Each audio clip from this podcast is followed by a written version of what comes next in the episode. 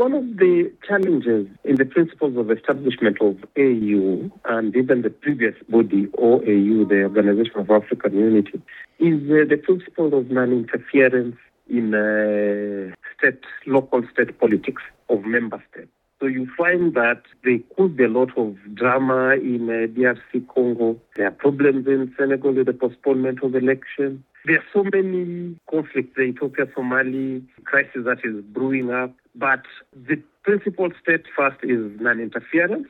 And then the regional body, in this case, uh, East African Community for the DRC Congo or the COMESA region for again DRC, to come into play to first attempt to resolve that problem before it being escalated to the African Union. But again, the leadership of the union's hands are tied.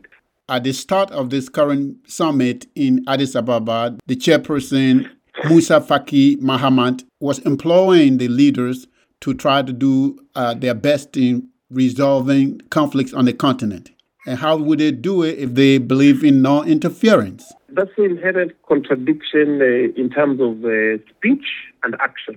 So you, you will find this general blanket statement, like I said, cessation of hostility. But when you want to get to tangible action points or tangible things that need to be done within a certain time frame, the African Union really can't do much about it. That's the sad nature of it, unless you find that a decision has been made maybe at the UN Security Council and then African Union has been mandated to take a lead. I want you to talk about Raila Odinga wanting to be the, the new chair of the African Union. What's your view? One is a deserving individual in terms of getting the position.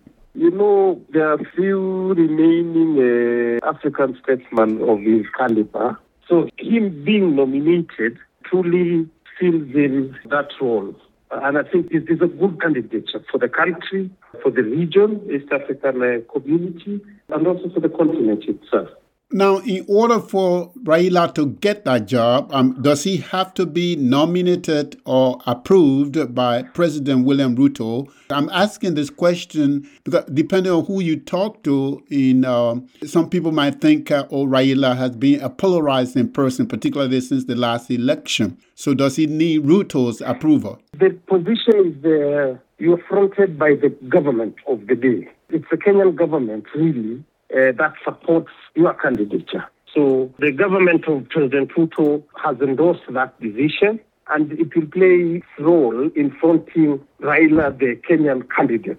Yes, historically, he has been polarizing because of the electional campaigns that have been happening. But on this particular note, this is the coming together of the Kenyan leaders, putting aside their parochial national interest and fronting an individual to represent Kenya at a continental level.